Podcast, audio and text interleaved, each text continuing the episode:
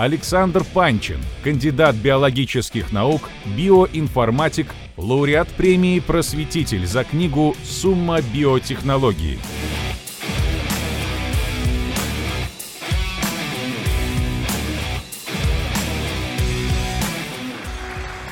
Привет, Александр. Привет. Ну что, проголосуем? Итак, друзья, какую версию происхождения коронавируса SARS-CoV-2 вы считаете наиболее вероятной?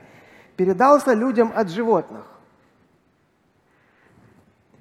Создан искусственно в лаборатории. Имеет природное происхождение, но утек из лаборатории. Так. Существовал очень давно. Его нет. Спасибо. Да. Окей. Э, прошу тех, кто смотрит нас онлайн, голосовать, перейдя по ссылке в чате. Саша, а когда впервые была вот предложена такая идея искусственно наведенной болезни? Угу. Действительно, каждый раз, когда возникает какая-то крупная эпидемия, обязательно люди начинают искать виноватых и строить теории заговора. Происходит это очень давно, например, уже в XIV веке, когда была чума, обвиняли евреев, которые якобы отравляли колодцы. В 1889 году была вспышка так называемого русского гриппа. Как вы думаете, какую тогда современную технологию обвинили в том, что она породила этот, это, это заболевание? Электрическая лампочка. Плюс досталось еще телеграфу. Почему? Потому что в крупных городах была и крупная эпидемия, и лампочки, которые, естественно, были более представлены именно там.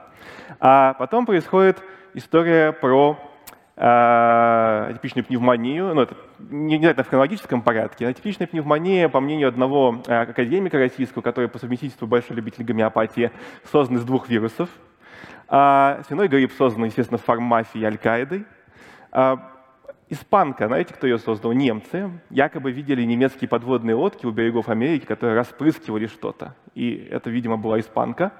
Но самая такая плодовитая тема для конспирологических теорий в истории до сих пор, пока не появился коронавирус, а был вирус иммунодефицита человека. Про него строили самые разные теории заговора, кто только его не создавал, но, конечно же, в первую очередь американцы, потому что именно в Америке впервые зарегистрировали эпидемию, хотя потом оказалось, что вирус неоднократно передавался людям, там есть несколько разновидностей ВИЧа, передавался людям от обезьян в Африке.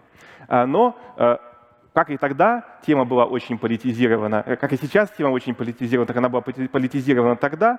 А, и, конечно, очень сильно о том, что ВИЧ создан американскими лабораториями, писали прежде всего советские газеты, начиная от литературной газеты, заканчивая газетой «Правда» а, и там лесной промышленностью и так далее. А, но писали и западные СМИ о том, что ВИЧ создан в американских лабораториях. Даже очень авторитетный научный журнал Британского Королевского общества медицины опубликовал заметку, в которой утверждалось, что весьма вероятно, что ВИЧ сбежал из американской лаборатории. Правда, также была и версия, что там же, что из советской лаборатории. А, в общем, были разные взгляды, и эти взгляды очень красиво параллелятся с тем, что сейчас мы слышим про происхождение коронавируса SARS-CoV-2. А, были версии про то, что ВИЧ а, получился случайно э, в результате э, каких-то опытов с клеточными культурами. Были версии про то, что это вирус, который является э, гибридом двух вирусов или двух других вирусов, что он сбежал из лаборатории, что его создали как биологическое оружие, в частности против геев. Почему? Потому что Рейган, предположительно, не любил геев и поручил эту задачу ЦРУ. Но также обвиняли ВОЗ, обвиняли Национальную академию наук США. Главным местом подозреваемым о том, откуда сбежал ВИЧ, это лаборатория в форте Детрике в США. Это военная биологическая лаборатория. Видите, она очень хорошо охраняется, никого не пустят, никакие комиссии, ничего не рассекретят. Недавно, если закрыли по неизвестным причинам, так что вот, все скрывали. Но были, опять же, версии, что Советском Союзе называли лаборатории в Новосибирске, в Москве и так далее. Вот прежде чем перейти к обсуждению SARS-CoV-2, коронавируса, который сейчас нас волнует, нужно задаться вопросом, а вообще почему нам так важно, откуда взялся вирус? А, ну, есть несколько причин для этого, почему полезно разобраться. Ну, во-первых, ученые действительно ставят много опытов на опасных вирусах. Но делают они это не из каких-то злых целей, а потому что они хотят научиться делать более хорошие и своевременные вакцины. Вот многие люди удивляются, как так получилось, что очень быстро создали аж несколько эффективных вакцин от коронавируса SARS-CoV-2. SARS-CoV-2? Ну, потому что раньше ученые занимались изучением похожих вирусов, а, и не только похожих. Они изучали и Эболу, и атипичную пневмонию, и МЕРС. А, и эти наработки, эти знания позволили создавать более эффективные вакцины. В частности, что любопытно, у компаний Pfizer и у Moderna их Э, вакцины от коронавируса SARS-CoV-2 содержит некоторые изменения в гене, который кодирует S-белок, специально для того, чтобы производилось больше нейтрализующих антител. Это все знания, добытые в результате исследований опасных вирусов. А с другой стороны, э, нужно также понимать, откуда происходят эпидемии, чтобы эти потенциальные природные очаги эпидемии каким-то образом, ну, что-то с этим делать, да, например, не давать людям заниматься браконьерством, не давать им торговать э, дикими животными на рынках, э, уменьшить контакт между человеком и определенными опасными животными. И возникает, конечно же, вопрос, с одной стороны, что нам опасней? Опаснее лаборатории, ученые или опаснее вот это, с чем нам действительно приоритетней разобраться? А, есть более миротворческий вопрос, например, условно говоря, прав ли Герман Стерлигов, когда говорит, что вообще все беды от ученых, и всех этих колдунов нужно просто сжечь. Вот. А, ну и, конечно, политический вопрос, но я биолог, я политики касаться не буду, но мы видим, что тема действительно очень сильно касается вопросов политики и экономики, и поэтому, в частности, это подпитывает много fake news. И второй вопрос. А как мы вообще отличаем теорию заговора от, например, легитимной научной гипотезы? И тут у меня есть несколько соображений, как я для себя это разделение провожу. Ну, во-первых, э, именно теоретики заговоров предпочитают заниматься поиском виновных. Им важно понять, что вот есть некие злые силы, которые э, виновны, что они это что-то сделали, а теперь скрывают и такой элемент всегда будет присутствовать. Во-вторых, это апофения, поиск несвязанных закономерностей. А, конспирологи могут приводить кучу каких-то фактов, которые на самом деле совершенно нерелевантны к вопросу о том, что на самом деле произошло, но они позволяют построить а, психологический портрет, например, страшного ученого, а, который вот это все сделал, и так далее. И, в общем, пытаются построить такой красивый, убедительный нарратив, который к науке может не иметь отношения. Дальше, когда они сталкиваются с каким-то неудобным аргументом, то типичный ответ на него — это то, что этот аргумент является фейком, что его специально вбросили эти самые злые силы, и поэтому конспирологические теории, в принципе, особо не фальсифицируемы, потому что всегда можно сказать, что все неудобные аргументы — это обман, что это придумали постфактум, реальные данные скрыли, засекретили и так далее. А, ну и еще одна особенность, что конспирологические теории, как правило, строятся не столько на доказательстве какой-то конкретной версии, сколько на том, чтобы а, оспорить, скажем так, официальную версию, причем часто взаимно противоречивыми доводами. А, приведу пример пример, который я уже однажды озвучивал на этом форуме, замечательной книжке Роба Бразертона, психолога, есть э, история про террориста Шрёдингера. А история какая? Есть две теории заговора про Бен Ладена. Согласно одной, Бен Ладен э, все еще жив, он живет в Вашингтоне, у него друзья в Белом доме, все замечательно у него. Согласно второй, э, Бен Ладен э, был убит очень давно, э, и от его имени якобы совершались преступления, но уже американцами, для того, чтобы развязывать войны. И вот оказалось, что люди, которые находят первую гипотезу более правдоподобной, они же находят более правдоподобной вторую гипотезу, как будто бы в их голове Бен Ладен и жив, и мертв одновременно. Поэтому, собственно, террорист Шрёдингера. И с конспирологическими теориями про вирусы происходит ровно та же самая история. Есть вирусы Шрёдингера, которые в умах некоторых людей одновременно и существуют, и уже давным-давно созданы. Ну, собственно, пример. А, есть люди, которые утверждают, что вирус не существует, и даже предлагают какое-то вознаграждение за доказательство. Вообще очень странное утверждение, потому что сегодня прочитано в разных лабораториях более 600, 600 тысяч геномов коронавируса SARS-CoV-2, откуда они берутся, если вируса не существует. А с другой стороны, а, вирус, видите ли, уже существует с 2008 года, потому что, смотрите, есть статья 2008 года, а, в которой есть упоминание SARS-CoV-2. Как так? Ну, на самом деле просто был вирус SARS-CoV, атипичной пневмонии, а это некий фрагмент под номером 2, который генные инженеры этого вируса использовали в своих исследованиях. Загадка разрешена. Дальше я буду двигаться от более абсурдных и к более, скажем так, наукообразным версиям э, происхождения коронавируса. Вот это, по-моему, самая смешная. Э, видите ли, есть в Китае институт, у которого эмблема очень похожа на э, корпорацию Umbrella из Resident Evil, а слово «корона» — это анаграмма к слову «ракун», а это Raccoon City, это тоже Resident Evil, зомби-апокалипсис. Вот, поэтому вот кто создал. Но на самом деле лаборатория это находится в Шанхае, а, и к Уханью, например, отношения не имеет, а корона — это не анаграмма к ракуну, потому что в ракуне 2C, но такие маленькие детали конспирологов обычно не волнуют.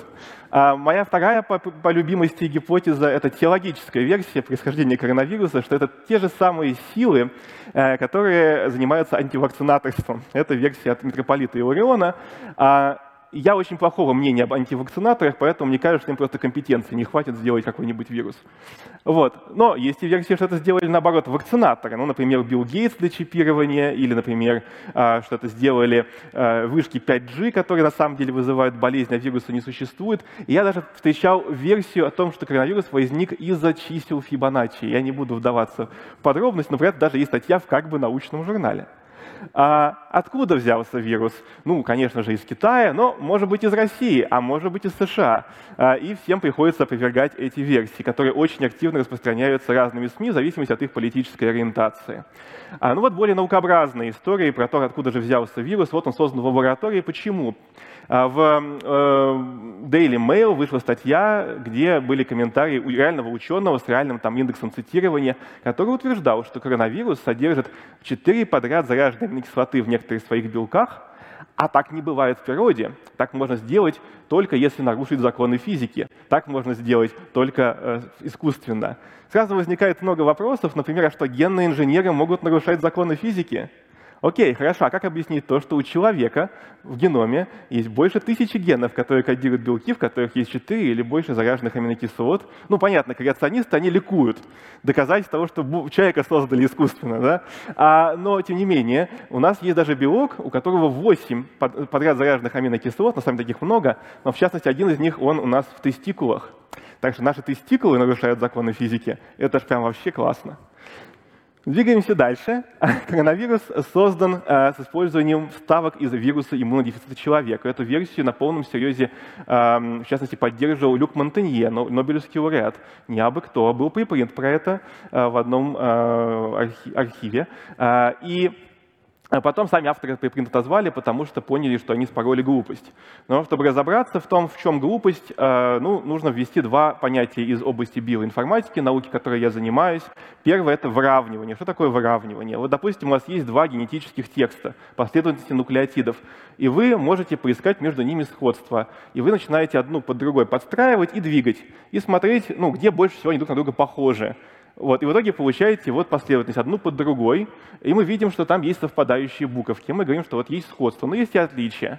И возникает вопрос, вот это вот сходство и эти отличия, это что? Это поговорит о том, что у этих последовательностей был общий источник, или о том, что это просто случайно так совпало? Для этого есть такая мера, которая называется E-value или expert, когда вы берете последовательности, которые вы только что сравнивали, и вы случайным образом их перемешиваете, получаете рандомные буковки. И потом вы тоже начинаете двигать э, рандомные последовательности друг против друга смотрите, как часто получится такое же или еще более впечатляющее совпадение. И дальше записываете число. Оно может быть смысле, может быть больше единицы, может быть меньше единицы. Чем меньше, тем лучше. Тем менее вероятно, что это случайное совпадение.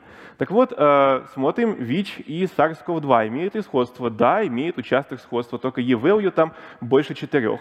Это значит о том, что это совпадение легко объясняется случайностью. Для сравнения, панда панда содержит вставку ВИЧ с еще более хорошим значением e Точнее, они оба плохие. Вот. А, ясно, что панду сделали генные инженеры. Ну и, конечно же, нет. Ну хорошо, может быть, по-другому сделали коронавирус, может быть, его сделали как химеру двух вирусов. Ведь действительно в 2015 году в журнале Nature Medicine вышла статья, в которой соавторы были в том числе ученые из Уханьского института вирусологии, которые взяли один коронавирус, взяли другой коронавирус, объединили их генетический материал определенным образом и, и значит, э, показали, что этот новый вирус может заражать клетки легочного эпителия человека. Смотрите, сколько совпадений. Ну точно, это и есть тот вирус, который сейчас вызывает у нас пандемию. Но в этой работе указано, какие конкретно вирусы использовались, и мы можем их сравнить генетически с SARS-CoV-2 и убедиться, что они очень далекие. Поэтому этот вирус не является природным э, источником этой, э, этой пандемии. Ну хорошо, может быть, может быть другие вирусы. Есть более близкие вирусы к SARS-CoV-2, обнаруженные э, в окружающей среде. А, самый близкий вирус к SARS-CoV-2 вирус называется RATG13. RATG13. А, он обнаружен у китайских э, летучих мышей в Юнане, в пещерах. А, и он эм, очень близок, у него 96,2% сходства с SARS-CoV-2. И есть вирус у панголин, который, в общем-то, чуть меньше похож, но в одном месте он чуть больше похож, чем вирус из э, летучих мышей на SARS-CoV-2. И что, если вот эти два вируса их как-то объединили, а потом еще добавили туда особую последовательность из четырех аминокислот в один из его белков, который кодируется 12 нуклеотидами, для того, чтобы он лучше заражал клетки, так называемый фуриновый сайт. А, так вот, э, что если так сделали? Ну, давайте разбираться.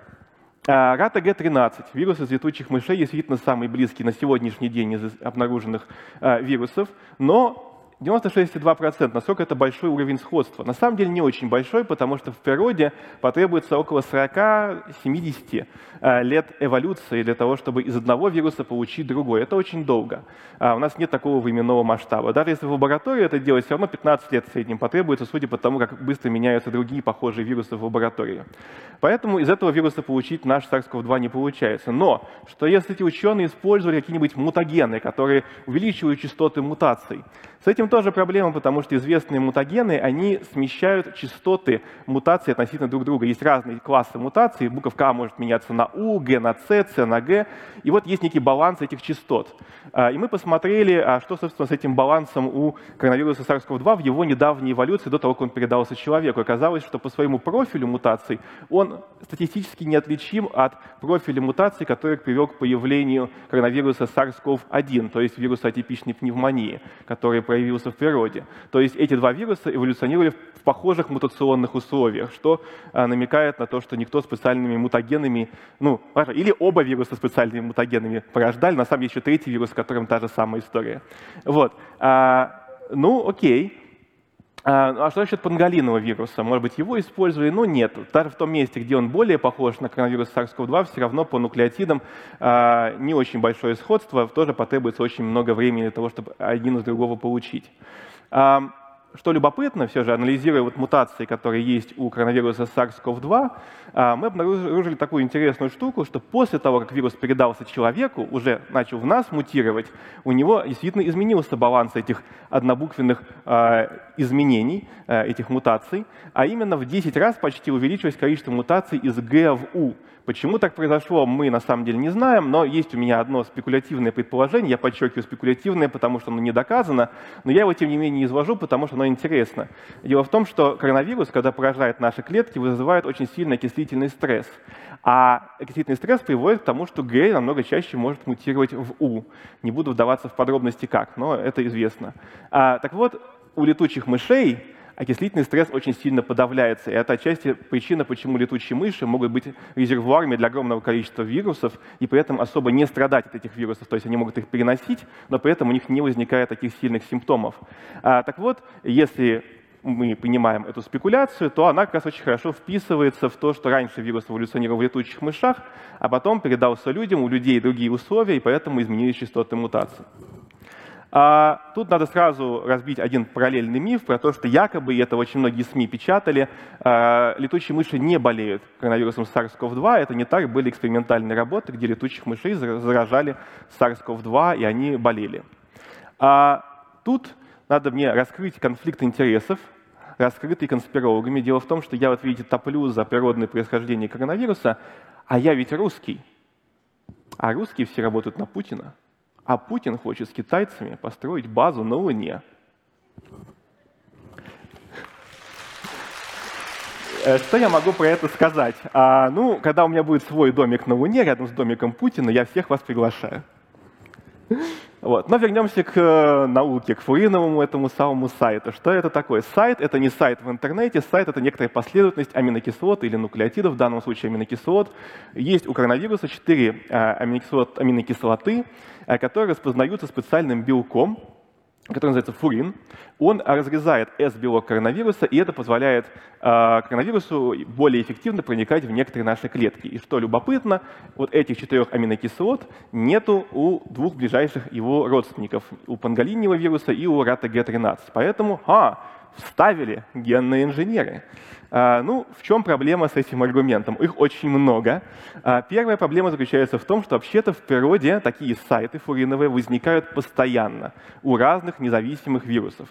Это коронавирусы разные, красненьким и синеньким. На дереве эволюции этих вирусов показаны организмы, э, вирусы точнее, у которых а, появились фуриновые сайты, у которых есть фуриновые сайты. И у многих из них, у родственников, нету фуриновых сайтов, то есть независимо появлялись. Это неудивительно, потому что 4 аминокислоты — это фигня.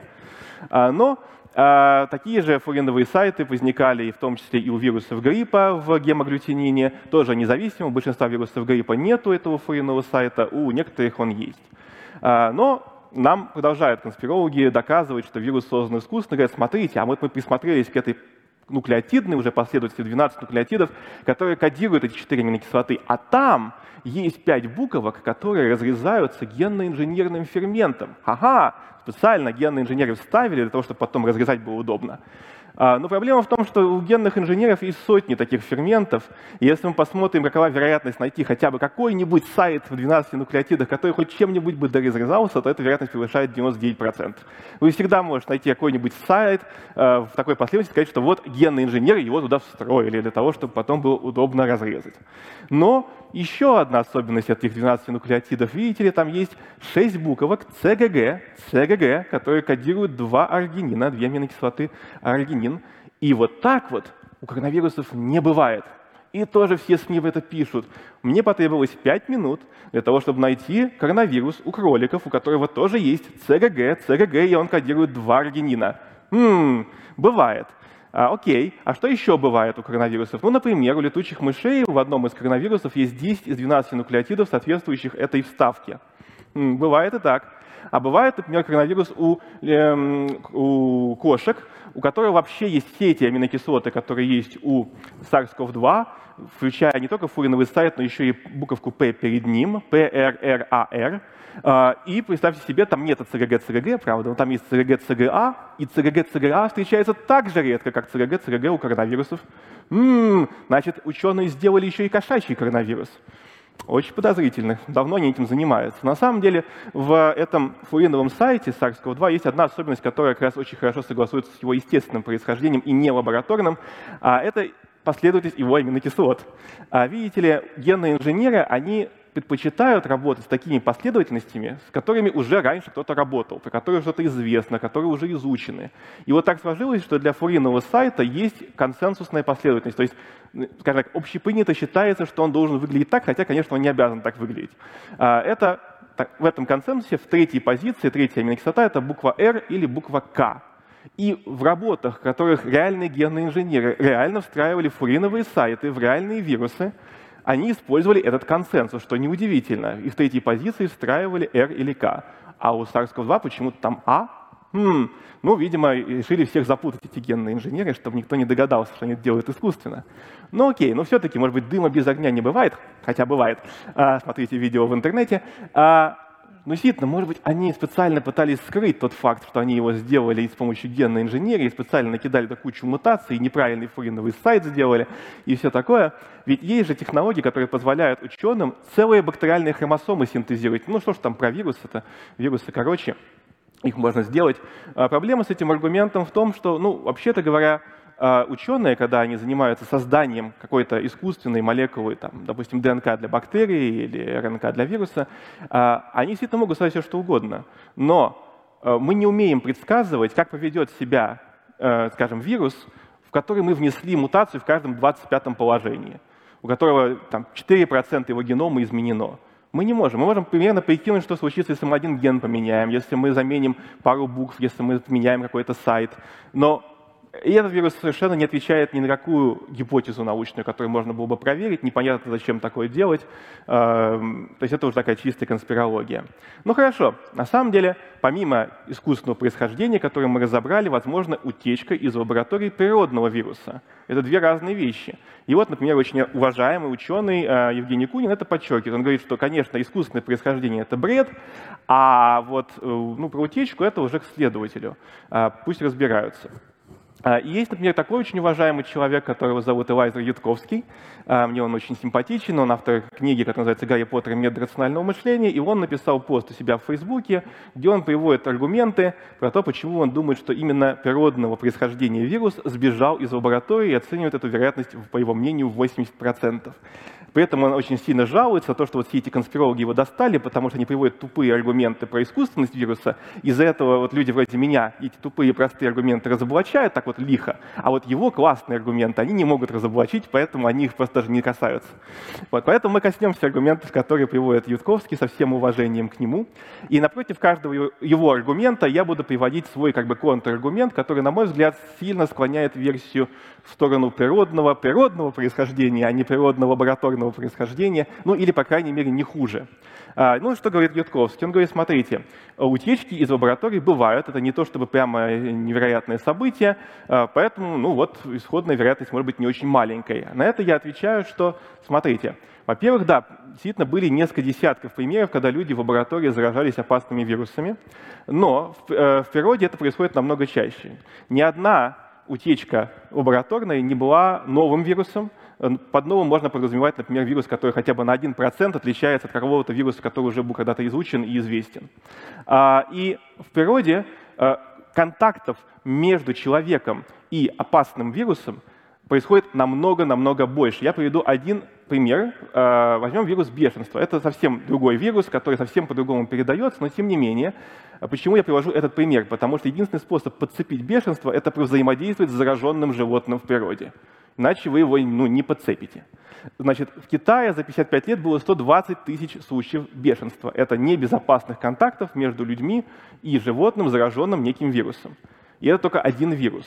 При этом по современным оценкам в природе есть несколько сот тысяч вирусов, которых мы еще не нашли, которые встречаются у млекопитающих и потенциально могли бы заразить человека. Мы видим, что это несопоставимо по сравнению с десятками случаев заражений ученых э, в лаборатории. А дальше. А, говорится про то, что у Ютковского, что в Уханьском институте вирусологии занимались экспериментами по усилению функций вирусов. Это правда. Но а, в природе такие эксперименты происходят в гораздо больших масштабах. Я только что привел цифру. Сотни тысяч вирусов, которые потенциально могут перейти к человеку, у млекопитающих, которые все это время мутируют. И мутируют, если у них появляется мутация, которая позволит им перескочить к человеку, то это произойдет, и мы знаем примеры, когда это происходило. А далее, э, о чем говорит Ютковский. Он говорит, что ближайший родственник этого коронавируса SARS-CoV-2 был найден в пещерах э, в Юнане, и потом этот вирус по совпадению привезли в Уханский институт вирусологии. И это правда. Но я уже только что объяснил, почему RaTG13 не является предком коронавируса SARS-CoV-2. Это другой вирус, и как тот факт, что другой вирус привезли в, SARS, в, в эту лабораторию, доказывает, что вирус произошел или подтверждает, что вирус утек из этой лаборатории. Это достаточно разные вирусы. Ну хорошо, а, движемся дальше.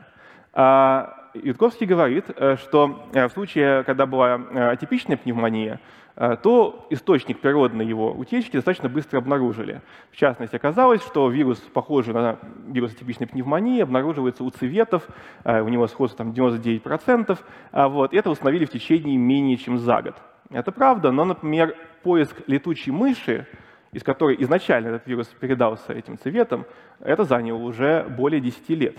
Это не такая простая задача — найти источник этого самого вируса. Но к этому аргументу, мне он вообще сам по себе кажется не очень сильным, и поэтому я ему бы противопоставил аналогичный, может быть, не очень сильный, но все же аргумент, что вообще-то в Китае были примеры утечек, в том числе вируса атипичной пневмонии, не из Уханьского института вирусологии, из Уханьского института вирусологии не было ни одной утечки, насколько мне известно, вот. но э, были утечки в Китае и атипичной пневмонии, и бруцеллеза. И во всех этих случаях находили источник этой утечки, конкретное место, конкретно кто виноват, а, что произошло, все это расследовалось, и никто этого не скрывал. Ну, может быть, в этот раз решили скрыть, но это не показывает, что общая практика не в этом заключается. А дальше а, утверждается, что Уханьский институт вирусологии должен был немедленно раскрыть все свои факты, доказывающие, что они не создали этот вирус. Ну, вообще, э, не очень понятно, какие именно факты они должны были бы предоставить, но тем не менее, что они предоставили. Они сразу сказали, что у них есть похожий вирус, RaTG13, они его прочитали, публиковали, предоставили ученым на изучение.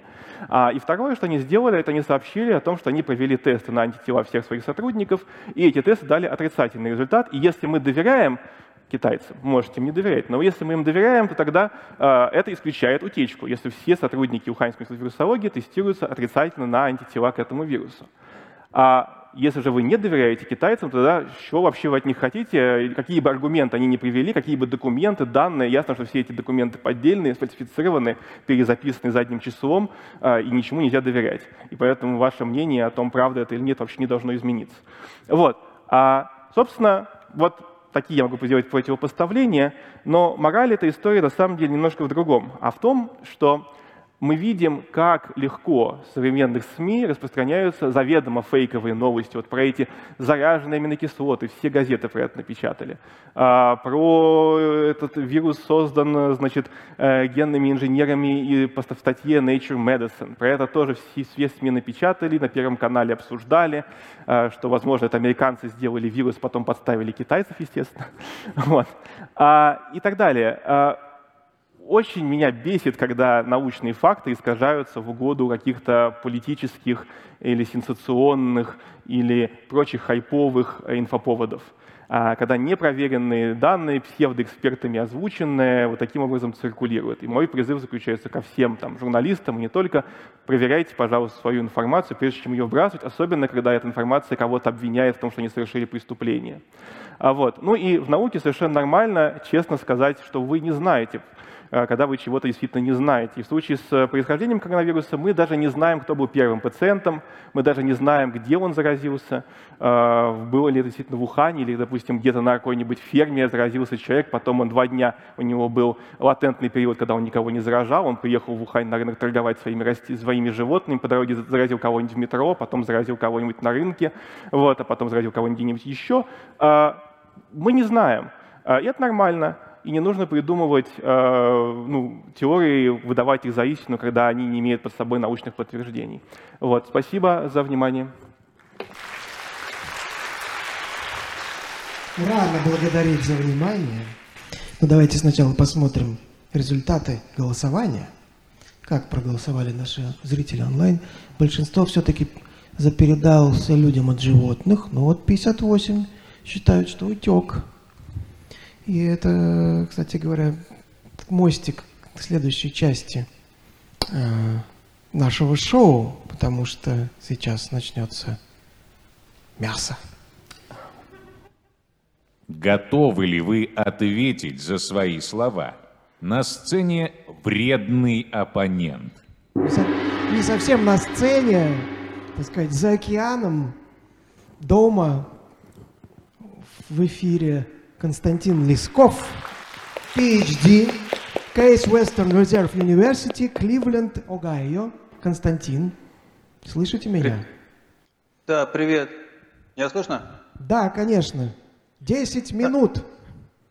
А, замечательно. А, Саш, привет. Спасибо большое за а, отличный доклад. Ну, а теперь давай немножко поругаемся. Давай. Я впишусь а, за Элайзера Ютковского, хоть он мне не родственник, но по-моему, твои аргументы как-то немножко слабы. Ты пишешь, что там э, лабораторные утечки не произвели ни одного нового вируса. На самом деле это э, из серии филологии и терминологии не очень понятно, что значит новый вирус. Вот а, ну, вирус, да. который утек из лаборатории на одну мутацию, отличается от природного. Это новый вирус или нет? Нет. Нет? Нет. А я сказал 1% во время устного выступления. Я предложил критерий в 1%. Он, понятное дело, что условный. А ближайший вирус SARS-CoV-2 отличается на 4% из известных. Вот. Но я взял поменьше, ну, чтобы... То есть, то есть просто, просто вот 1% и он уже должен быть новый, Ну, пусть да? будет. А ну, если пусть 0, будет. 0,99, то, значит, уже не новый. А, нет, ну, в смысле, 1% это, отличия. Это вопрос терминологический. Ладно, поехали дальше. Э, люди на порядке чаще встречаются с вирусами в природе, чем в лаборатории. Ну, понятно, тут надо нормализовать на количество людей, которые встречаются с вирусами, потому что мы, вот, работаем в лаборатории, мы каждый год проходим технику безопасности, потому что мы приходим в лабу, там у нас огромная коллекция всяких очень страшных патогенов, с которыми, во-первых, мы работаем, а во-вторых, с которыми работает человек, который рядом с нами из другой лаборатории. Поэтому мы встречаемся с этим каждый день, и, в общем, если нормализовать на количество людей, которые работают, тут еще непонятно, как это вообще считать. А, а, да. а можно сразу, чтобы ответить? А, ну, очень кратко отвечу, что я говорил не про, просто про встречаемость, я говорю про случаи заражения. Реальных случаев заражения в лаборатории их несколько десятков, а реальных случаев заражения только бешенством это, это реально заражение. 120 тысяч. А сколько раз там встречался человек с бешеным животным? Наверное, больше. Не всякая встреча с бешеным животным приводит к заражению. А, мы, мы на самом деле не знаем, как это считать. Поэтому, Но случаи заражения-то мы знаем. Бешенство это вообще странный, э, это вообще странный пример, потому что патоген в принципе другой, э, э, значит, передача инфекции в принципе вообще другой. Я не знаю, зачем он тут был нужен. Нет, я его специально привел именно потому, что в случае с бешенством, в случае заражения человека автоматически означает, что как минимум человек с этим животным встретился. А, и при этом способ передачи я как специально выбрал более сложный, чем а, там, воздушно-капельный путь. просто очень легко увидеть, как он встретился. Тоже мы не знаем, кто на кого чихнул, кто где что потрогал, там в ла- в класс пальцем А, залез. су- а в случае с бешенством А. все очень просто. Тебя укусила собака или летучая мышь, ну, скорее собака, вот, и ты заразился, и, значит, ты с ним А встретился. Мы, А- мы, должны, мы не должны э, сравнивать яблоки с апельсинами. Ладно, едем дальше. Природа занимается экспериментами по усиленной функции вируса гораздо больших масштабов.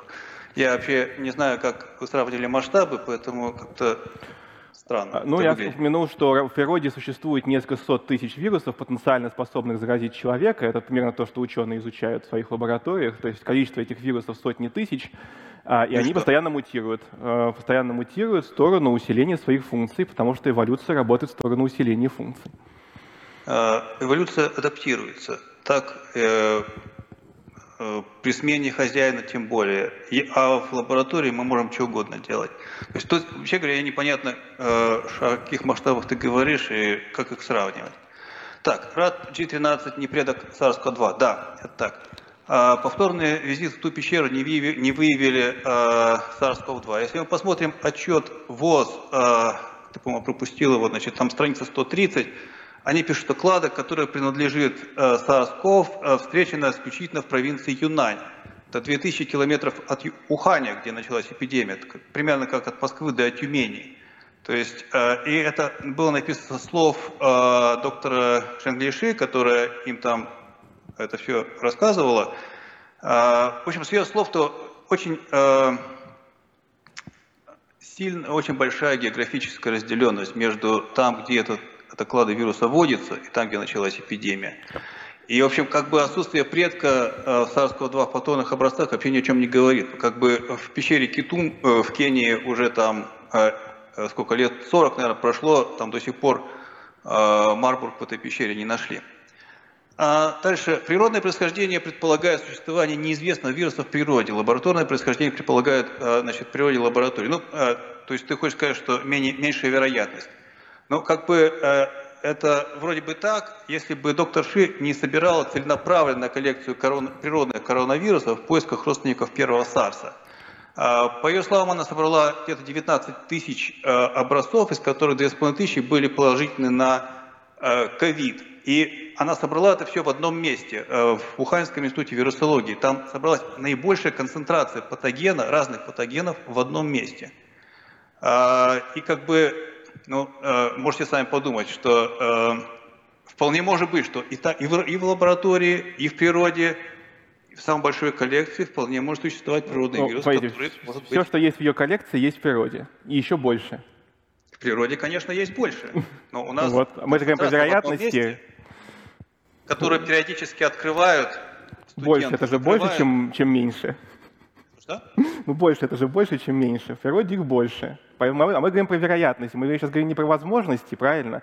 А, спор начинается с того, что мы окей, призна- признаем возможность обоих сценариев. Окей, оба сценария возможны. А Дальше мы оценим вероятности. А где, где больше вирусов? В природе. А Где, где чаще открывают э, пробирки с высоким титром вируса? В природе или в лаборатории? А в природе, потому что в природе больше заражений. В лабораториях было всего 30 заражений за всю историю человечества. Ни одной, кстати, в случае в Уханьском институте вирусологии, а Надо в природе только бешенство количество 120 тысяч людей, заражений за с 50 лет. А? А, Надо нормализировать на количество людей, которые... нет, так э, я- я поэтому и Но говорю про- гораздо меньше. Я поэтому говорю не про количество контактов, а про количество заражений. А, Нас же интересует, откуда конкретный вирус а, взялся. У него он мог произойти из одного из заражений, которые есть у людей в природе, когда они взаимодействуют с животным, или от одного из заражений, когда человек в лаборатории с кем-то взаимодействует. И вот первых в тысячи раз больше, чем SARS-CoV-2 вторых. Поэтому более вероятно, что наш случай заражения принадлежит большему множеству, чем меньшему множеству. А на самом деле здесь вероятность может вообще не играть роли, потому что одного раза хватает. Ну, так, дальше. вот В случае утечек атипичной пневмонии в Китае, это имеется в виду в 2004 году, две утечки было. А, Так, нашли, в общем, что типа раньше они признавали, значит, они и сейчас должны признавать. На самом деле аргумент слабый, потому что, ну вот раньше нашли, признали, а этот раз или не нашли, или не захотели признавать. Ну и что? Ну, а, и то, то же самое можно сказать и про аргумент Ютковского, что тогда вот быстро нашли в природе вирус, ну а в этот раз не удалось, потому что, ну, как, не так А, искали, э, искали. В общем, э, поскольку нормальное следствие не проведено, мы пока не можем полностью исключить гипотезу утечки. А, дальше, значит, а, институт немедленно информировал о том, что у них был RG-13. А, на самом деле, ну, там примерно через два месяца после начала эпидемии он это информировал, но, однако, он не представил, и, насколько я знаю, не представил каталога всех двух там, с половиной тысяч коронавирусов в их коллекции, потому что, ну, вообще говоря, надо представлять полный каталог. Огласите весь список, пожалуйста.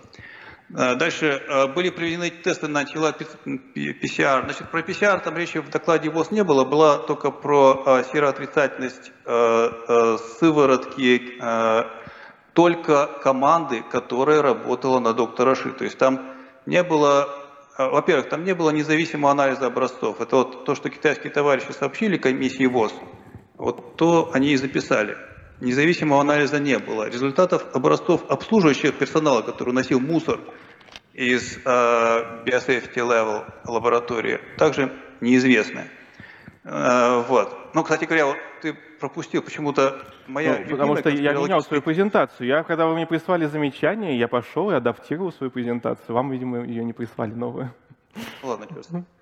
Значит, а, по поводу отчета ВОЗ о происхождении SARS-CoV-2. Тут вопрос на самом деле один – Сколько времени комиссия ВОЗ пробила в Уханьском институте вирусологии? Ответ – один день. 3 февраля 2020 года больше ничего он там не делал. Записала, э, записала свои, свой отчет со слов китайских товарищей, которые, ну, что сказали, то сказали. Что у нас такого не было. Дальше, более интересные вопросы. А, значит, на каком уровне биологической защиты а, группа доктора Женглиши а, вела работы с природными рекомендантами коронавирусами летучих мышей? Ну и тут поясни, в чем разница между BSL-2 и BSL-3, где должны работать, э, где должны люди работать с коронавирусами. А, а давайте, какие, да, давайте да, высказывать оба подходов генерируется BSL-2. Я знаю, там еще будет у вас один вопрос. Давайте, поскольку я тоже хочу свою презентацию, то вы дадите еще свой следующий вопрос, а потом я на оба отвечу сразу. Замечательно. И дальше опишите метод uh, Virus Rescue, спасения вируса, которым пользовались лаборатории Женглиши, судя по их Э, публикациям для того, чтобы изолировать природные вирусы из фекальных образцов летучих мышей, а также э, как э, эта процедура могла внести вклад в адаптацию предка коронавируса SARS-CoV-2 к приматам. Да, вот это вот очень интересные вопросы, большое за них спасибо. Можно мою, пожалуйста, презентацию включить? А, так, эм, начнем, да, секундочку, начнем. С, я, я, если не по порядку, начну со второго сначала, потом я не забуду про первый, не переживайте. Значит, что такое э, Virus Rescue? Это процедура, которую можно сделать, если у вас есть э, какие-то образцы вируса, которые у вас нет живого вируса, чтобы его прямо взять и начать размножать его в клетках, вы можете пытаться его воспроизвести в виде сначала молекулы ДНК, которая позволит вам сделать клетки, которые будут этот вирус производить, а, и для этого вам достаточно просто даже знать последовательность этого вируса. Вам нужно, можно даже не иметь биологического объекта. Вы можете на химическом синтезаторе напечатать фрагменты этого вируса, можете получить из каких-то образцов с помощью эксперимента, который называется обратная транскриптаза, вы можете с, э, э, получить с РНК последовательности ДНК как, какого-то вируса, все это потом можете соединить, и здесь на слайде как раз приводится пример работы современной уже после начала пандемии, когда ученые ровно это сделали для SARS-CoV-2. Они взяли его последовательности, какие-то синтезировали, какие-то сделали э, из РНК, сделали ДНК, получили ДНКовую последовательность, которую они ввели в клетки, которые называются Vera6. Это клетки э, приматов, если не ошибаюсь, это эпителий почек или что-то в этом роде. И в них, этих клетках, показали, что можно производить этот вирус. Вирус производится, заражает другие клетки. Они в этот вирус еще добавили такой ген, чтобы эти клетки светились, чтобы было видно по свечению, где, где вирус находится. Вот такая замечательная работа. И понятно, что поскольку используются клетки приматов, иногда используются, то в этих клетках приматов теоретически можно в области представить, что вирус адаптируется к этим самым приматам, а, и будет их более эффективно заражать. Если бы в этой лаборатории таким занимались, то вот вам потенциальная схема для утечки вируса. Фишка заключается в том, что есть а, две а, особенности, секундочку, куда делся слайд, ну ладно, бог с ним, он не нужен. Есть две особенности вируса SARS-CoV-2, которые у меня вот есть список литературы, если что, вот по этому QR-коду. Желающие могут просто ссылки потом найти, потому что здесь нужны ссылки. А у коронавируса SARS-CoV-2 есть две интересные особенности, которые очень противоречат этому сценарию. Первый, э, первая особенность заключается в том, что были эксперименты, когда SARS-CoV-2 культивировали в таких клетках, и оказалось, что вот этот самый фуриновый сайт, про который так сильно говорят, он у них теряется в этих клетках, теряется или мутирует, э, как будто бы он не просто не нужен, а вреден при культивировании в клетках. И это плохо согласуется с сценарием, что он либо так появился, либо вообще сохранился, если такая процедура проходила. А вторая проблема заключается в том, что SARS-CoV-2 имеет такую особенность, что он умеет хорошо обходить иммунную систему. Он как будто бы очень адаптирован к тому, чтобы избегать иммунную систему. У него есть так называемый гликановый щит. И а, эта особенность тоже не хорошо уживается при культивировании клеток по той причине, что когда вы культивируете клетки, там нет иммунной системы. А для того, чтобы такую особенность поддерживать, или тем более, чтобы она появилась там, должен быть отбор в пользу э, уворота от иммунной системы. Поэтому сценарий с пассированием, э, мне кажется, крайне ну, мало, мало, маловероятным. Вот. Э, да, нет. И, ну, Во-первых, в клетках есть иммунная система. Это система э, значит, интерферонов, система диаминаз, которая innate immune system, то есть врожденная иммунная система, она в клетках вполне есть, и VeroSX тоже, э, э, тоже не исключение, и что VeroSX на самом Но... деле дофига экспрессирует собственного, э, собственный рецептор, виру, э, рецептора э, ACE2, который эндогенный, а то, что там фуринный сайт пропадает, но там есть на самом деле куча других протеаз, которые могут заменять фурин. Коллеги, но, у но меня идея. Том, у меня том, есть том, идея, том, да. Саша, Константин. Сейчас, сейчас, у меня идея есть. Минуту. Давайте мы устроим ваши дебаты отдельным, э, так сказать, отдельной трансляцией. Как вам так? Я, я не против. А... Просто я, я боюсь, что у нас не успеют зрители тоже позадавать вопросы. Давайте мы устроим отдельную битву такую. Константин, вы не против? Это мне опять в 6 утра в воскресенье вставать? Ну, чуть мы время сделаем удобное. Саш, ты как? Я не против. Вот, давайте мы так сделаем. Спасибо, Константин, большое. Мне было интересно. Я думаю, и зрителям тоже, и Саше тоже, наверное. Well done. вот, а сейчас я попрошу зрителей проголосовать, оценить, э, насколько вредным был наш вредный оппонент. Был ли он добрым другом? Или, может быть, он был интересным собеседником? Пожалуйста, перейдите по ссылке, проголосуйте, потому что нам еще предстоит сегодня выбрать самого вредного оппонента дня. И как бы нам не пришлось приз отправлять, так сказать, в штат Огайо. 30 а, секунд мне дай. Саш, ну подожди, 30 секунд, сейчас вопросы будут. У тебя еще сегодня дебаты, ты еще сегодня, у тебя сегодня бенефис. Так что дай мне сейчас 30 я секунд. Буду плохо выступать на дебатах, если буду знать, что я не ответил на вопрос. Дай мне 30 секунд.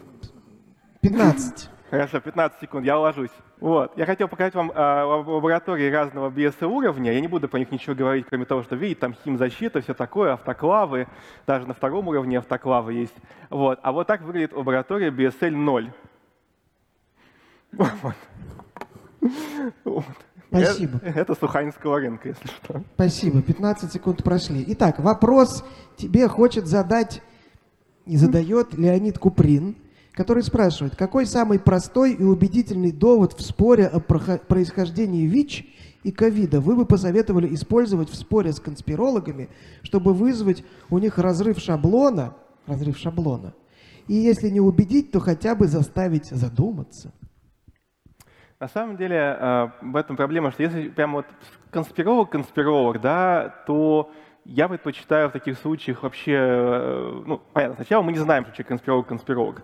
Мы сначала приводим какие-то разумные аргументы, видим потом, что, ну, все, заговор, заговор, заговор. Тогда я обычно ухожу в, в риторику и троллинг. А, и мой любимый троллинг заключается в том, ну хорошо, вот вы говорите, а докажите, а докажите, что ученые не сделали. Ну, а докажите, что вы не сделали. Или докажите, что я не сделал. Может быть, я работаю на темное правительство, тогда, может быть, со мной лучше не спорить. Вот. А, и вот на, на некоторых конспирологов это производит впечатление.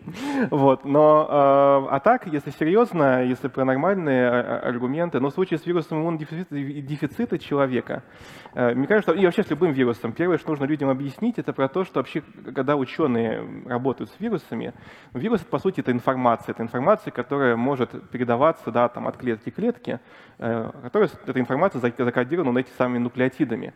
Когда там просят, предъявите нам вирус, там, некоторые люди говорят, коронавирус там не существует, его там не изолировали. Можно предъявить сотни тысяч последовательностей этих его РНК в публичном доступе опубликованы в лабораториях по всему миру, да, с ВИЧом тоже, говорят, его не существует, но вот его последовательность, вот как он менялся, вот он таким был, таким стал. Это что, из головы все нарисовали и эти ученые, и те ученые, и эти ученые.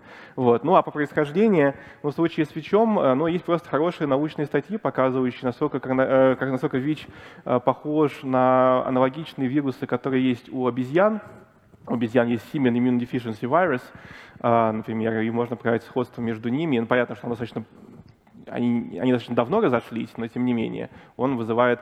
Э, есть примеры передачи этого вируса э, людям, которые контактируют с этими обезьянами. Вот. Э, ну и с коронавирусом SARS-CoV-2, ну, тут как бы из-за того, что очень много этих теорий заговора, просто нужно каждую по отдельности опровергать. Спасибо. Вот я вижу, вот там огонек э, качается.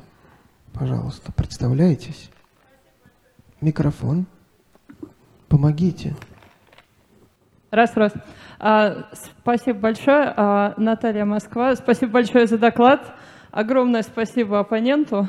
А, я вот а, как раз со стороны а, другой от вируса, скажем так, как пациент, спасибо большое врачам, хочу сказать, которые меня вылечили. Так вот, вопрос состоит в том, а, если все-таки будет получен однозначный ответ, а, искусственный а, это вирус, ковид или не искусственный, может ли это как-то повлиять на протокол лечения? Спасибо. Мне кажется, на протокол лечения это никак не может повлиять, хотя были э, как раз вот те люди, которые говорили про то, что там четыре заряженных аминокислоты, там была смешная история, можно по нее подробнее прочитать на портале PCR News, есть статья Елены Клещенко, в общем, эти господа, они там какую-то свою вакцину пытались продвинуть, которая типа якобы создана из расчета из того, что вирус создан искусственно. Вот, то есть у них там еще была какая-то коммерческая составляющая в этой теории заговора. Вот. А, но сдается мне, что это единственный пример, когда пытался это монетизировать. А, и на самом деле к теме это отношение ну, особо не, не, не, не имеет. Вот. Угу. Вопрос задает Майк Рыбелскам. Удалось ли проследить источники распространения слухов про искусственное происхождение вируса? Источники происхождения слухов. Ну, для каких-то источников, для каких-то слухов источники как бы легко определяются, потому что у них есть конкретные авторы. Да? Там, например, вот про ВИЧ там был конкретный препринт, который потом перепечатывали СМИ. Или вот про четыре заряженных аминокислоты это были конкретные ученые, которые дали интервью Daily Mail и какую-то статью опубликовали. Там про числа Фибоначчи тоже была конкретная статья.